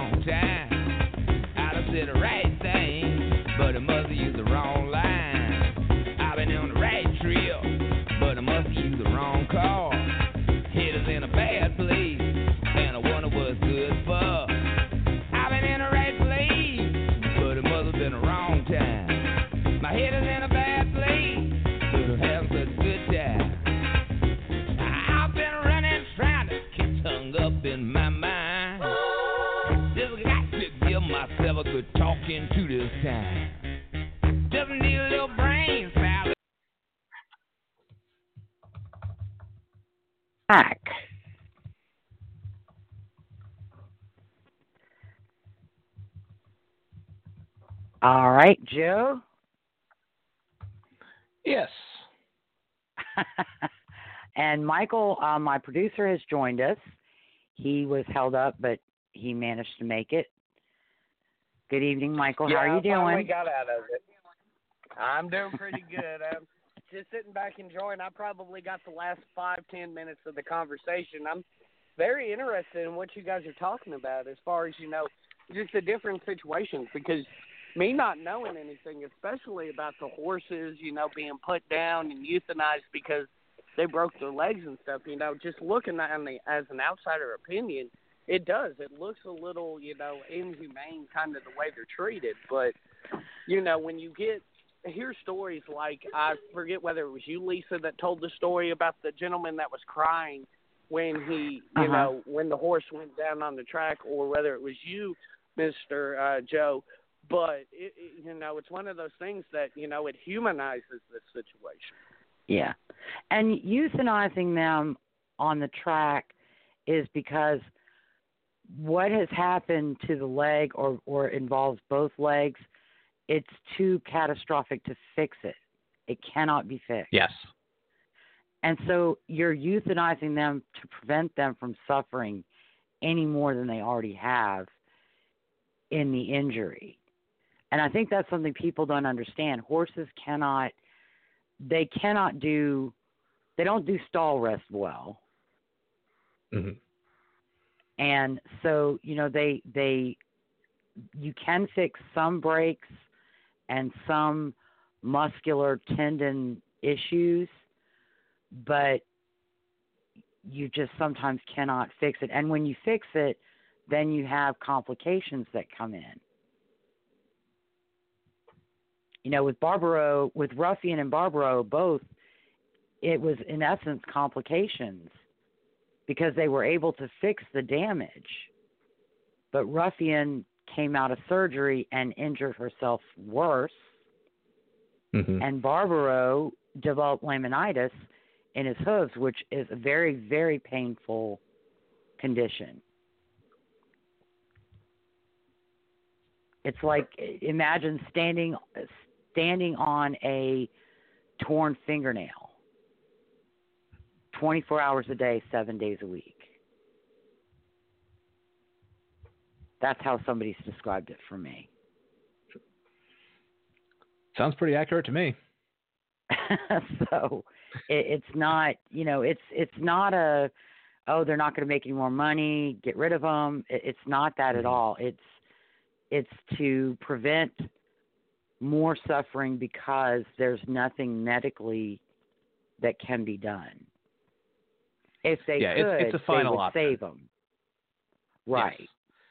right. Especially nowadays, the uh, market for off-track thoroughbreds, uh, horses that are done racing, is more vibrant than ever. So if a horse does come up with an injury and can be saved, you know, there's a chance that he could have a second career as, you know, as we mentioned with Cozmic One, you know, he could go on to dressage or jumping or trail riding or, you know, potentially rodeo sports. There's all sorts of, there's a growing market for, you know, these horses that have come off the track that have this experience. And, you know, if a horse can be saved, they can go on and live a completely Mhm. happy and healthy life.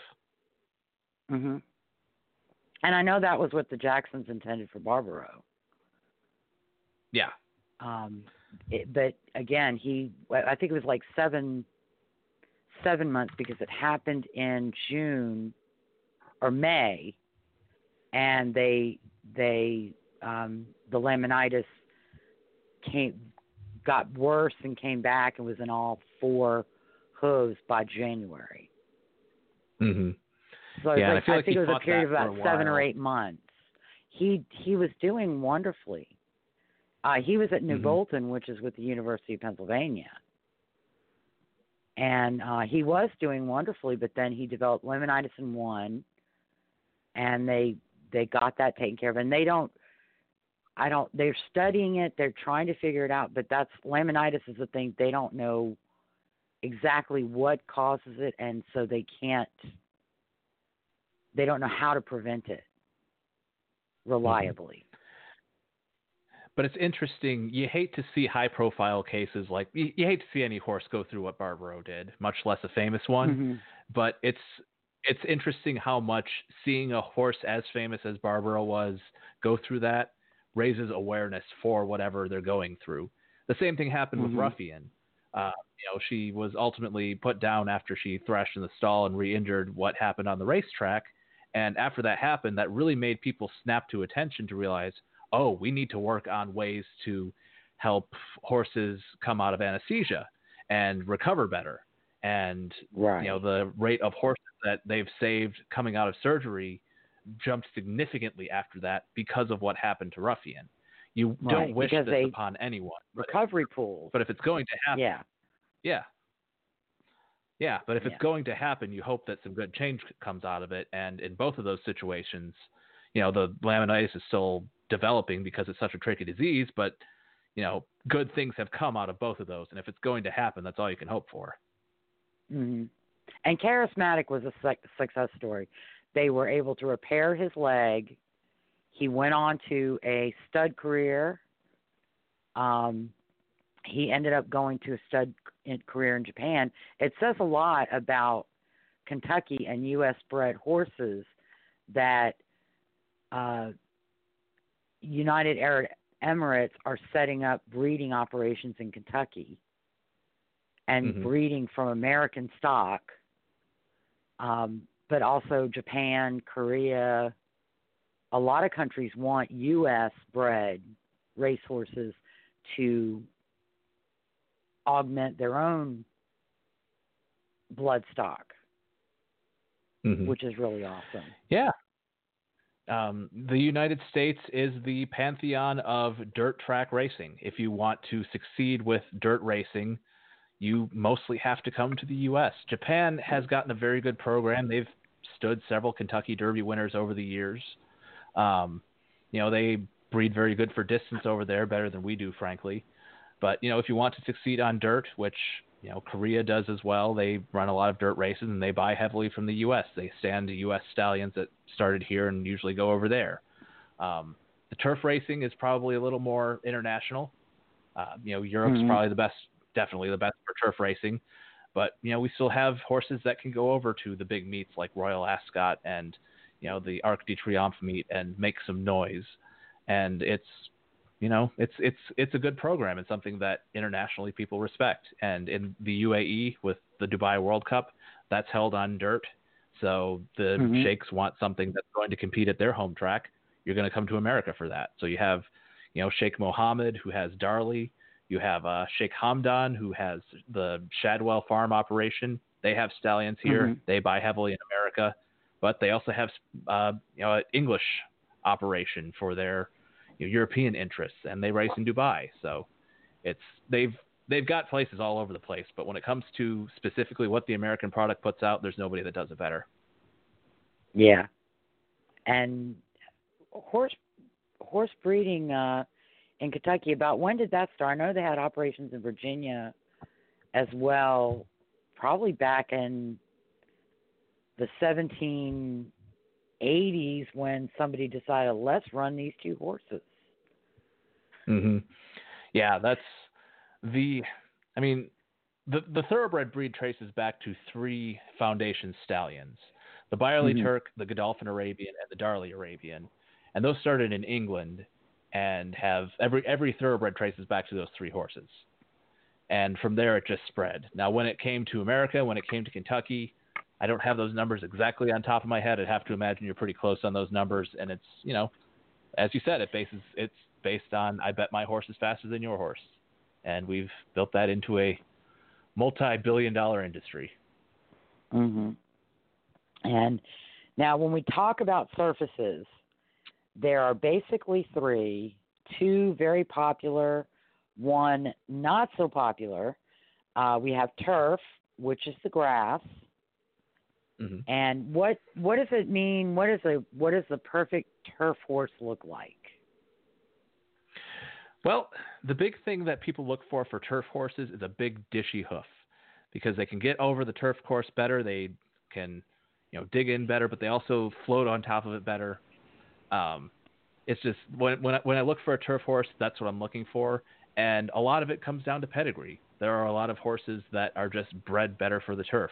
In North America, Kitten's Joy is the king of siring turf runners, and he himself was a turf champion. So that's something that, if for a lot of horses, running on turf is just in the blood. Mm-hmm.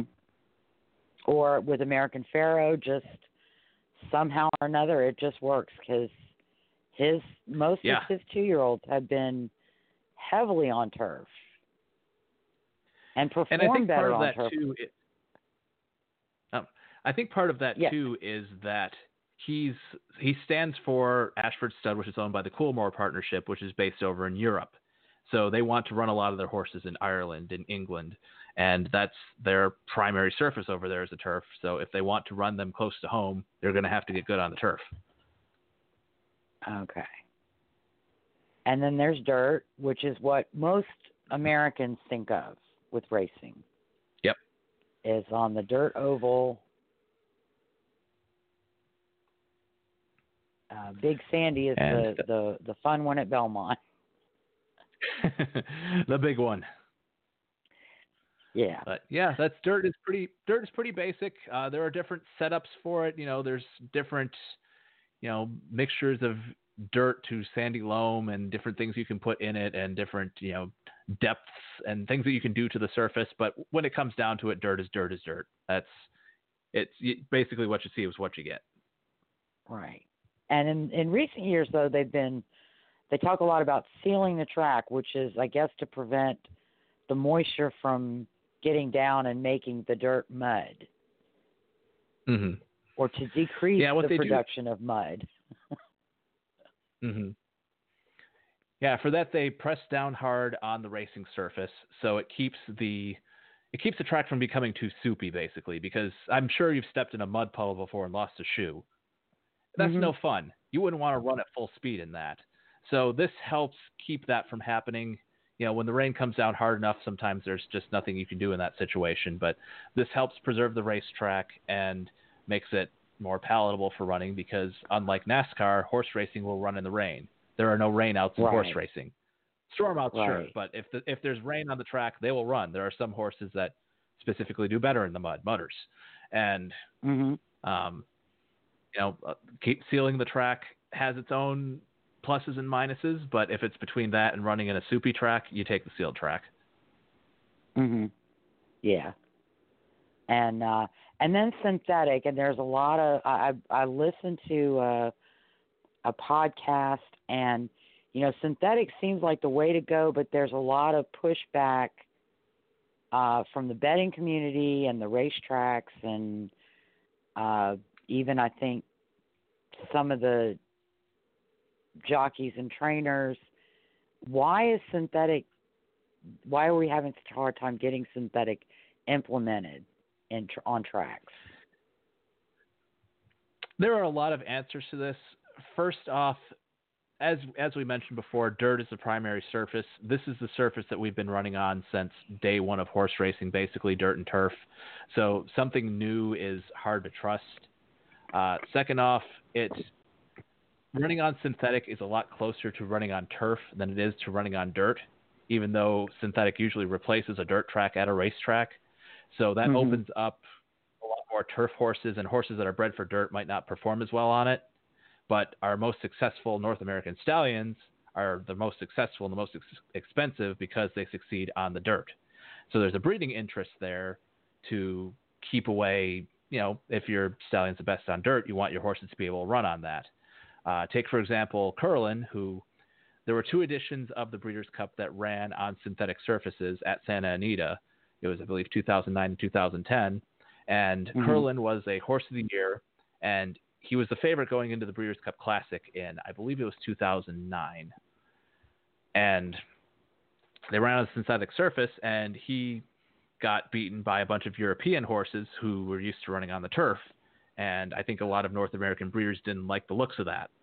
So before Ah. too long, Santa Anita went back to dirt. And since then, synthetic has had an uphill battle regaining footing, even though the numbers very clearly pour, pour out that synthetic surfaces are safer than natural dirt. There are still a handful Right. of synthetic tracks in North America. Um, Woodbine up in Toronto is probably the most famous one.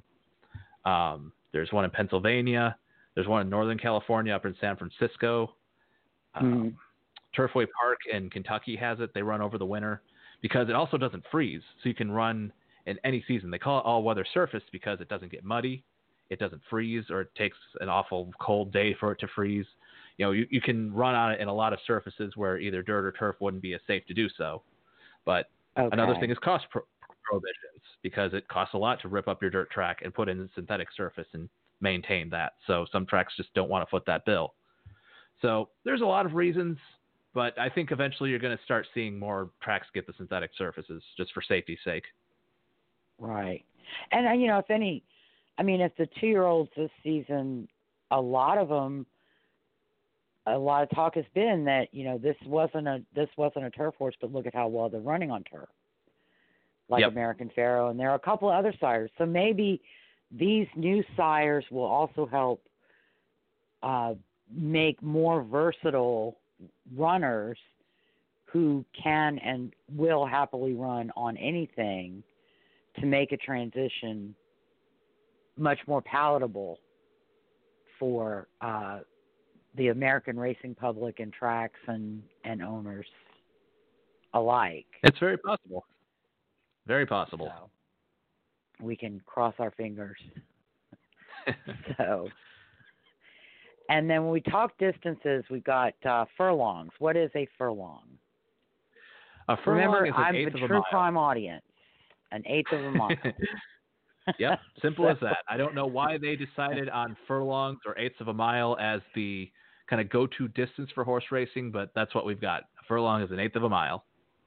Right. And then we have so so eight furlongs is a mile. Oh, Yep. that's easy. Okay, good. Oh yeah. All right. And then we have different you see different types of races described in programs and on when you're handicapping and looking at uh horses uh prior races you see sprints, miles. What is a Mhm. sprint? So a sprint is, by the nature of the word, any race that is under a mile. So Okay. that would be seven and a half furlongs or less. Usually it's around one turn instead of you know going all the way around the, the oval. But that Mhm. depends on the you know size of the track. Like Belmont Park, Big Sandy is a really big track, so even races over a mile can be one turn. But tip, but by the by the nature of the word, it's under a mile is a sprint. Okay. And then of course a mile is is a mile and that's usually one turn but sometimes you get two turns. Yeah, some tracks are a mile around. Uh, other ones are a little over a mile. Some of them are a mile sixteenth or so. So it all depends on the layout of the track. Every racetrack is different in terms of its configuration. You know, whether it has a turf course, how everything's laid out. So that's part of the fun and challenge of handicapping is seeing which horses run best on specific you know footings. Okay. And then a distaff. A distaff is a stakes race for older fillies, older fillies and mares. Okay. And is it did I read this correctly? It's weight for age. So uh, the older fillies carry more weight or do the older Correct, fillies get yeah. less weight and the the older ones carry more and the younger ones get less? Right, because the older the older fillies and mares are in a further stage of development than the younger ones. So a three year old filly will kind of be like a high school senior or a you know college age athlete going up against you know an NBA player, for example.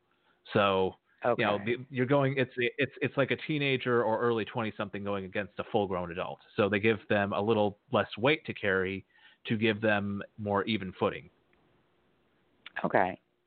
And then a stakes race. hmm a stakes race is the highest level of competition in horse racing this is a race in which you have to pay various uh, entry and nomination fees or your stake in the race to enter the race and then everybody pays that and that goes into the purse uh, the track contrib- contributes part of that purse as well and that's um, these are where you're most expensive this is where your money is made on the racetrack if you're a racehorse is in stakes races this is what these are the races you want to win these are the ones that build your resume to be a stallion or a broodmare stakes races are what you want to do Okay. And then I see handicaps and futurities a lot. What are Mhm. those? What's the Uh, distinction handicap- between?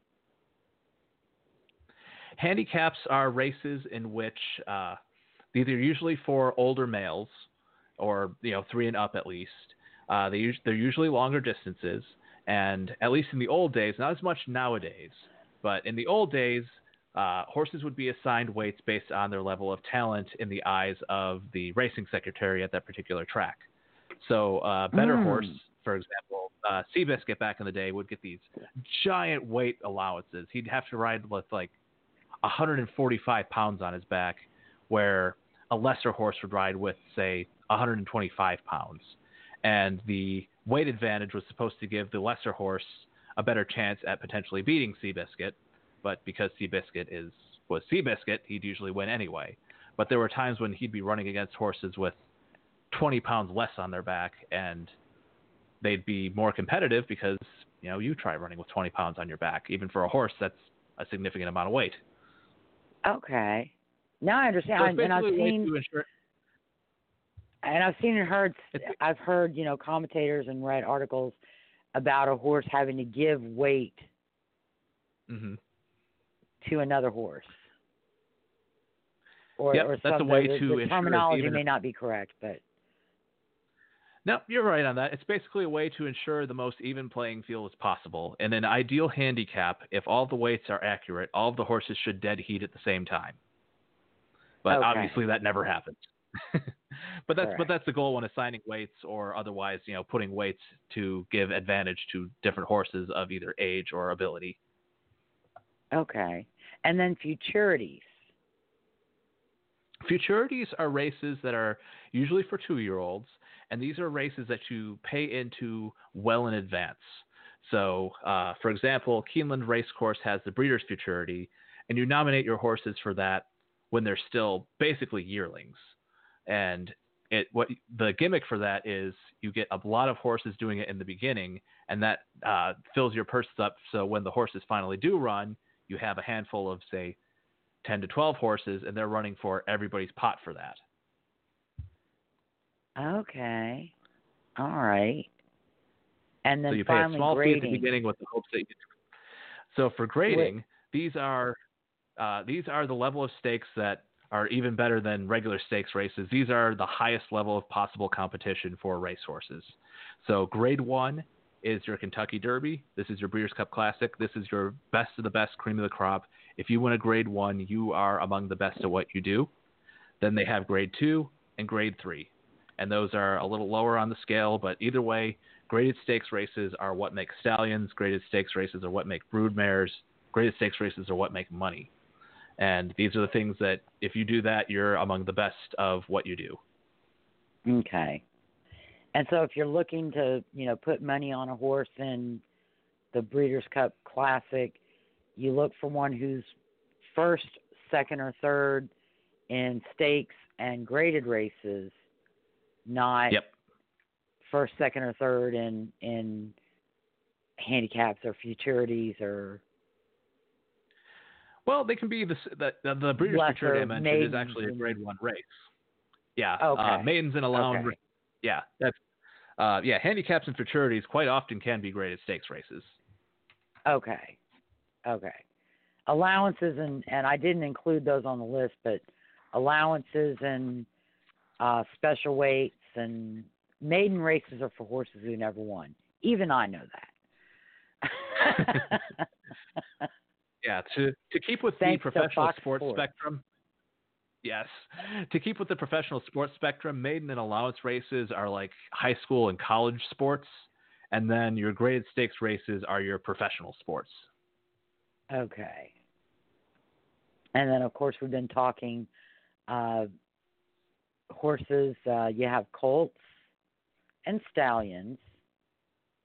Now, Mhm. when would a stallion become a stallion? Well, uh, what happens is you're a colt until you turn five.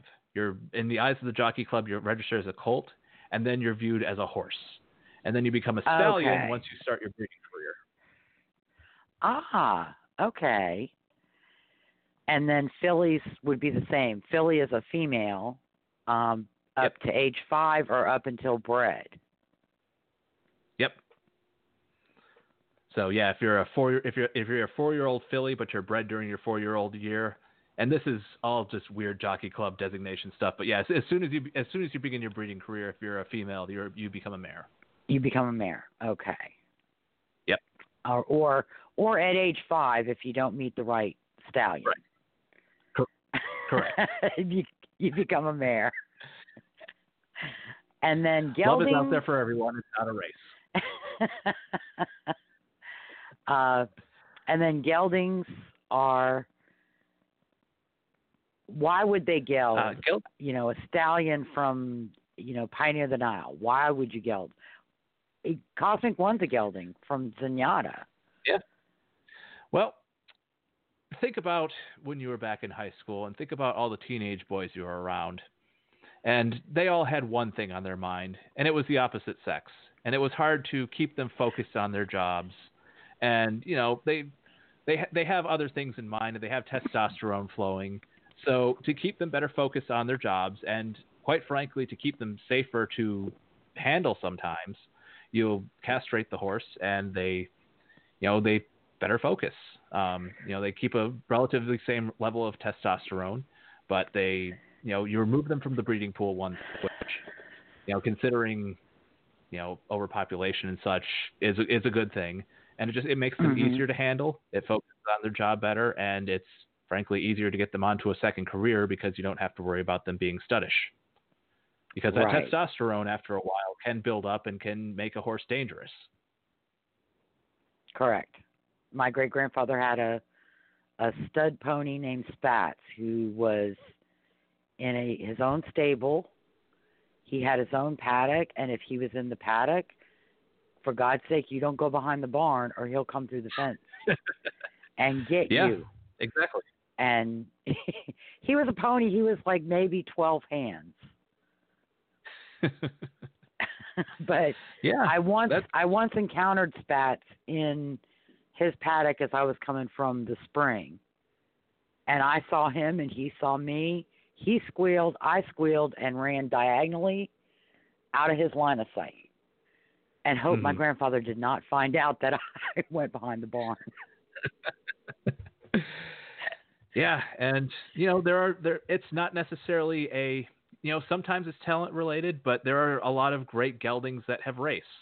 Um, Mhm. you know, John Henry, I believe, was a gelding, and he became one of the greatest runners of all time. Um, a lot of I'm blanking on the spot, but there are you know geldings win Grade One races all the time. They run in the Breeders' Cup. They, you know, Mhm. it's not necessarily a knock. They might not be as ambitiously placed because you know, intact horses, intact stallions are looking to build a stallion resume. But you know, Mine That Bird was a gelding, winner of the Kentucky Mhm. Derby, upset winner. He was a gelding, and a, and he beat a bunch of stallions or potential stallions to do that. Correct. And then he got beat by a girl in the Preakness. Yeah, With that, it- Rachel it, was really funny because when Rachel Alexandra won the Kentucky Oaks that year, her owner at the time said that she he didn't want to run her in the Preakness because the Triple Crown races should be stallion making races. So Mhm. the day after that, Mine That Bird, a gelding, wins the Kentucky Derby. That owner sells the horse to Jess Jackson of Stonestreet Farm, and then he goes and wins the Preakness with a filly. So that Mhm. year was just a complete flop for that statement. Yeah. But Mine That Bird's run. I I was depressed because I could have put money on him at fifty to one. oh yeah, and that's we were at the I- bar watching it, and him, he and Calvin Borel, a Louisiana jockey, coming up the Mhm. rail like a streak, and I would have won a hundred dollars. Oh yeah. Nobody saw him coming, myself included. so it sometimes it's just it, the weather conditions. I'm sure a lot of the horses. I Mhm. remember the post parade. A lot of the horses looked like they did not want to be there. They were not crazy about the conditions, and that was Pioneer of the Nile. He was the Yep. favorite. hmm So. And part of that too, you mentioned Calvin Borel, and when he was on during that run in the you know late 2000s, early 2010s, he just he was Mhm. fearless. He'd take that rail and he would just go with it, whether there was a hole or not. He would make one, and he made one with that horse, Right. and he got through. Right. It was it was awesome to behold, but I was also upset this year with the Belmont because I I'm a history person and I should have Mhm. put money on Sir Winston because it was D Day. hmm this is how I handicap Joe. hey, I like the sire, I like the dam, pretty horse. like his you're talking to the guy personality. who handi- You're talking to the guy who handicaps his racing using quotes from The Office, so you're not going to get any slack from me on this. so and you know it might work sometimes if if my oh, problem is Oh, yeah. i i have i have the idea but i don't always have the follow through hmm The thing is, though, if you have the follow through and you actually do bet on the horse, he'll lose every time. Like I've I've found that out. Like if I ha- if I have a good hunch, my money will make him lose quicker than anything. this is true i put money on jovia to win and if i'd put him on if i'd put it on him to place their show he probably would have been like last or not finished So, but all right, well, let's get some a little bit of handicapping. I don't think we're going to talk about all the races uh, of the Future Stars Friday races.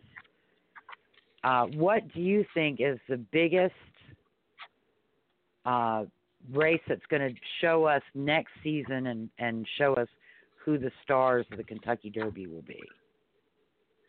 Well, for that one, you have to pay credence to the Breeders' Cup Juvenile. That's going to be the main event of Friday's card, and this race will almost certainly decide the champion two-year-old of 2019, and will establish an automatic, you know, right now favorite for the 2020 Kentucky Derby.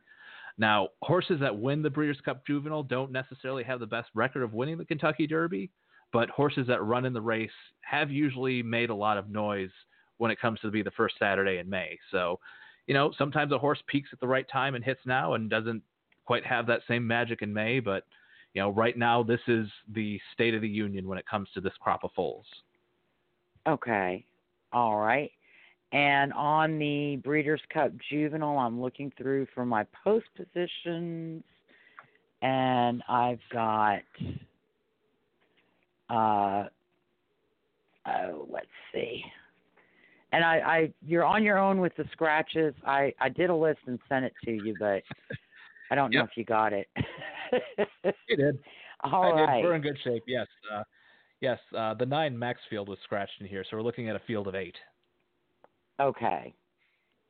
And uh, a lot of stallions represented. We've got Medaglia d'Oro, City Zip, Empire Maker, Tiznow, Spate, Speightstown Warfront, who seems to be the hot sire next to Into Mischief. Um, and then we've got Court Vision, who is a Louisiana sire and has already won the Breeders' Cup Mile. Yeah, uh, Court Vision is a kind of a, he's a neat stallion. He started his career in Canada and it was very good up there, but the Ontario breeding industry has been kind of hit or miss over the last five or so years. So uh, his owners moved him Mhm. to Kentucky, and then he uh, kind of bounced around from there, and now he's in Louisiana. But you know, he's a he's a very serviceable stallion. He'll I don't know if uh, Court Vision is the sire of number four Storm the Court in the Breeders' Cup Juvenile. I don't think this is his Mhm. race, but Court Vision's a good sire, and I think this horse will probably go on to make some noise later on in the year, potentially in 2020. And then Dennis's Moment seems to be the favorite at eight to five. hmm And Yeah, this I've seen a couple a- of his races. He's something. Oh yeah, he won his he he broke his maiden, which is the term for winning your first race, by 19 and a quarter lengths, which is boy, that's a long way. That's several basketball courts of distance between the next closest horse. And then he came back Mhm. in the Grade Three Iroquois Stakes at Churchill Downs and won that by it was a length and three quarters was a finishing margin, but he was so far ahead of the next closest horse that he was basically geared down it was a very professional ride and basically saved something in the tank for a bigger effort like what he's going to face on Friday, which you Mhm. like to see that. You don't like to see a horse burn himself out in a prep race and then have nothing left for, the, big, for the main event. So I think he's definitely going to be in with a shot in this one. And that's good with with, with a two year old. That shows a level of uh, maturity. Absolutely. And for two year olds, again, we're looking at basically teenagers. So to show that sort of maturity and advanced level at this age, you like to see that. And then, uh, what about a second favorite? Who would you who would you put your money the on if you were doing a three trifecta? The horse I'm actually putting on top in this race is the six horse, Eight Rings. Now, this is a son of Empire Maker who comes off a six length win in the Grade 1 American Pharoah Stakes. And what makes this race particularly special is that the American Pharoah Stakes was held at Santa Anita Park, the same surface that they're going to run the Breeders' Cup Juvenile on. And now this is important because with all the safety measures that Santa Anita has made, they've really deepened the track surface. They've slowed it down a lot to make it safer and to make it more cushiony Mhm. on the horses. And this horse clearly loves that surface and he likes getting out in front. And I think this is going to be a very tiring surface for a lot of horses. So if he has the past performance to prove that he can get on the front and nobody can catch him, I think if he can get that same clean trip, he might get on front and just shake loose. And everybody else will have to run through this deep, tiring track to try to, try to catch him, and we'll see if anyone can. But eight rings is my pick in the juvenile. Okay. And the one in the sixteenth mile, have they have these horses run that distance or close to that distance? Uh, a few of them have. Actually, the race to eight rings one that I spoke about was at a mile and a sixteenth. Uh, so was the last race that Dennis's Moment ran, the uh, Iroquois Stakes at Churchill Downs. So the horses that have uh, meaningful, the horses that are going to make noise here have run at that distance before. Okay. All right. I will keep the those two in mind. Who would you pick for a trifecta? Um, so my top three I picked in here, and I'm going to go to the haiku handicapper picks for this. So Okay. this is this is this is this is this is my Breeders' Cup Juvenile prediction in haiku. Now a haiku is a poem of 17 syllables, lines of five, seven, and five. So hang on for this. Mm-hmm. Dennis chases rings, but runs out of real estate. Five to fill it out. So basically, I'm picking eight rings over Dennis's moment, over the five scabbard, over number two wrecking crew. Okay. Now, Scabbard Scabbard ran second to Dennis's moment in the uh, Iroquois, and he was a screaming closer in this race. He made up all sorts of ground, and I think if anybody's going to manage that deep track of Santa Anita, it could be him. He'll be passing a lot of tired horses late, and I think he clunks up for at least a piece of it. So, Okay. if you're looking for one to put under, he's going to be he's he's going to be the one that I have my eye on. All right. And at what are his odds? Uh let's see, Eight to one. At eight to one, so that's not too bad. You got uh two to one, eight to five, and eight to one. That's respectable. Yeah. Conservative wouldn't wouldn't it be conservative? Oh yeah, that's I'm I'm not a terribly brave handicapper unless I think I know something, and for this one it seems like there are two there are two primary horses here, and it would be surprising if anyone upset them. Okay. All right. And then on the main event on Saturday, there are so many uh, so many different races at at uh, at hand, and they they're going to decide best filly, best turf horse, best of the best of. Uh, Mhm. And in in a lot of cases, I think some of these horses are going to be running against older company that they've never competed against before because they've competed with their contemporaries for the most Mhm. part and the three year olds. So what are your Yeah, what are and, your uh, top races? Well, you have to start and end with the Breeders' Cup Classic. This is the main event of Saturday's card. It's a six million dollar race for three quarter. So this is the same distance as the Kentucky Derby. You have some horses that ran in this year's Kentucky Derby, and they're going to be facing older competition. This is probably going to be the biggest race of their lives. So um, this will be it's a, it's a very balanced field. It's going to be hard to single out a true favorite here, but that also means that these Mhm. horses are going to give very good prices at the betting windows. So it's going to be hard to pick a winner, but if you can, you're going to get paid for it. And overall, would you think that horses who have uh, run in Breeders' Cup events before uh, have an advantage because they they're they're they've experienced the different atmosphere for a Breeders' Cup, almost more than a Kentucky Derby or pre. I think it's tough because the I think it's tough because the Breeders' Cup is a traveling show. You know, they very rarely race in the same track at the same, you know, year after year. You know, last year was at Churchill. A few years ago it was mm-hmm. at Keeneland. It's been to Santa Anita quite a bit, but it's been a few years now. So I think the experience isn't as important as the venue. So a horse that did well at last year's Breeders' Cup at Churchill Downs might not necessarily like the track as much at Santa Anita. So I don't really think that's as much of a factor. Okay.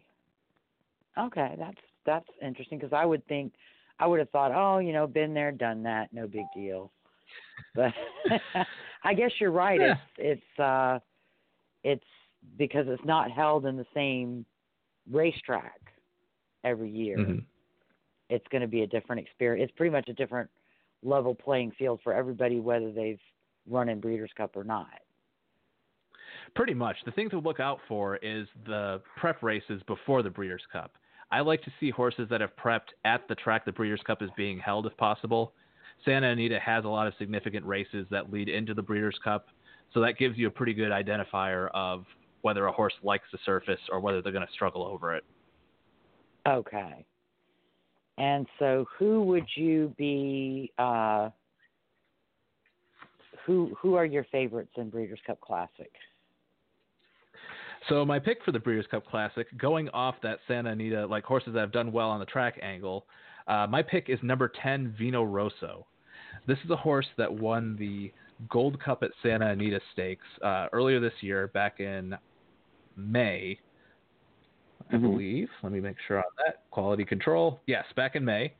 And he, you know, clearly he likes the surface. He primarily runs in New York, but he has a history over it. He's done well over it. And he's coming off a very tough race in the Jockey Club Gold oh, Cup. Joe, where I'm sorry.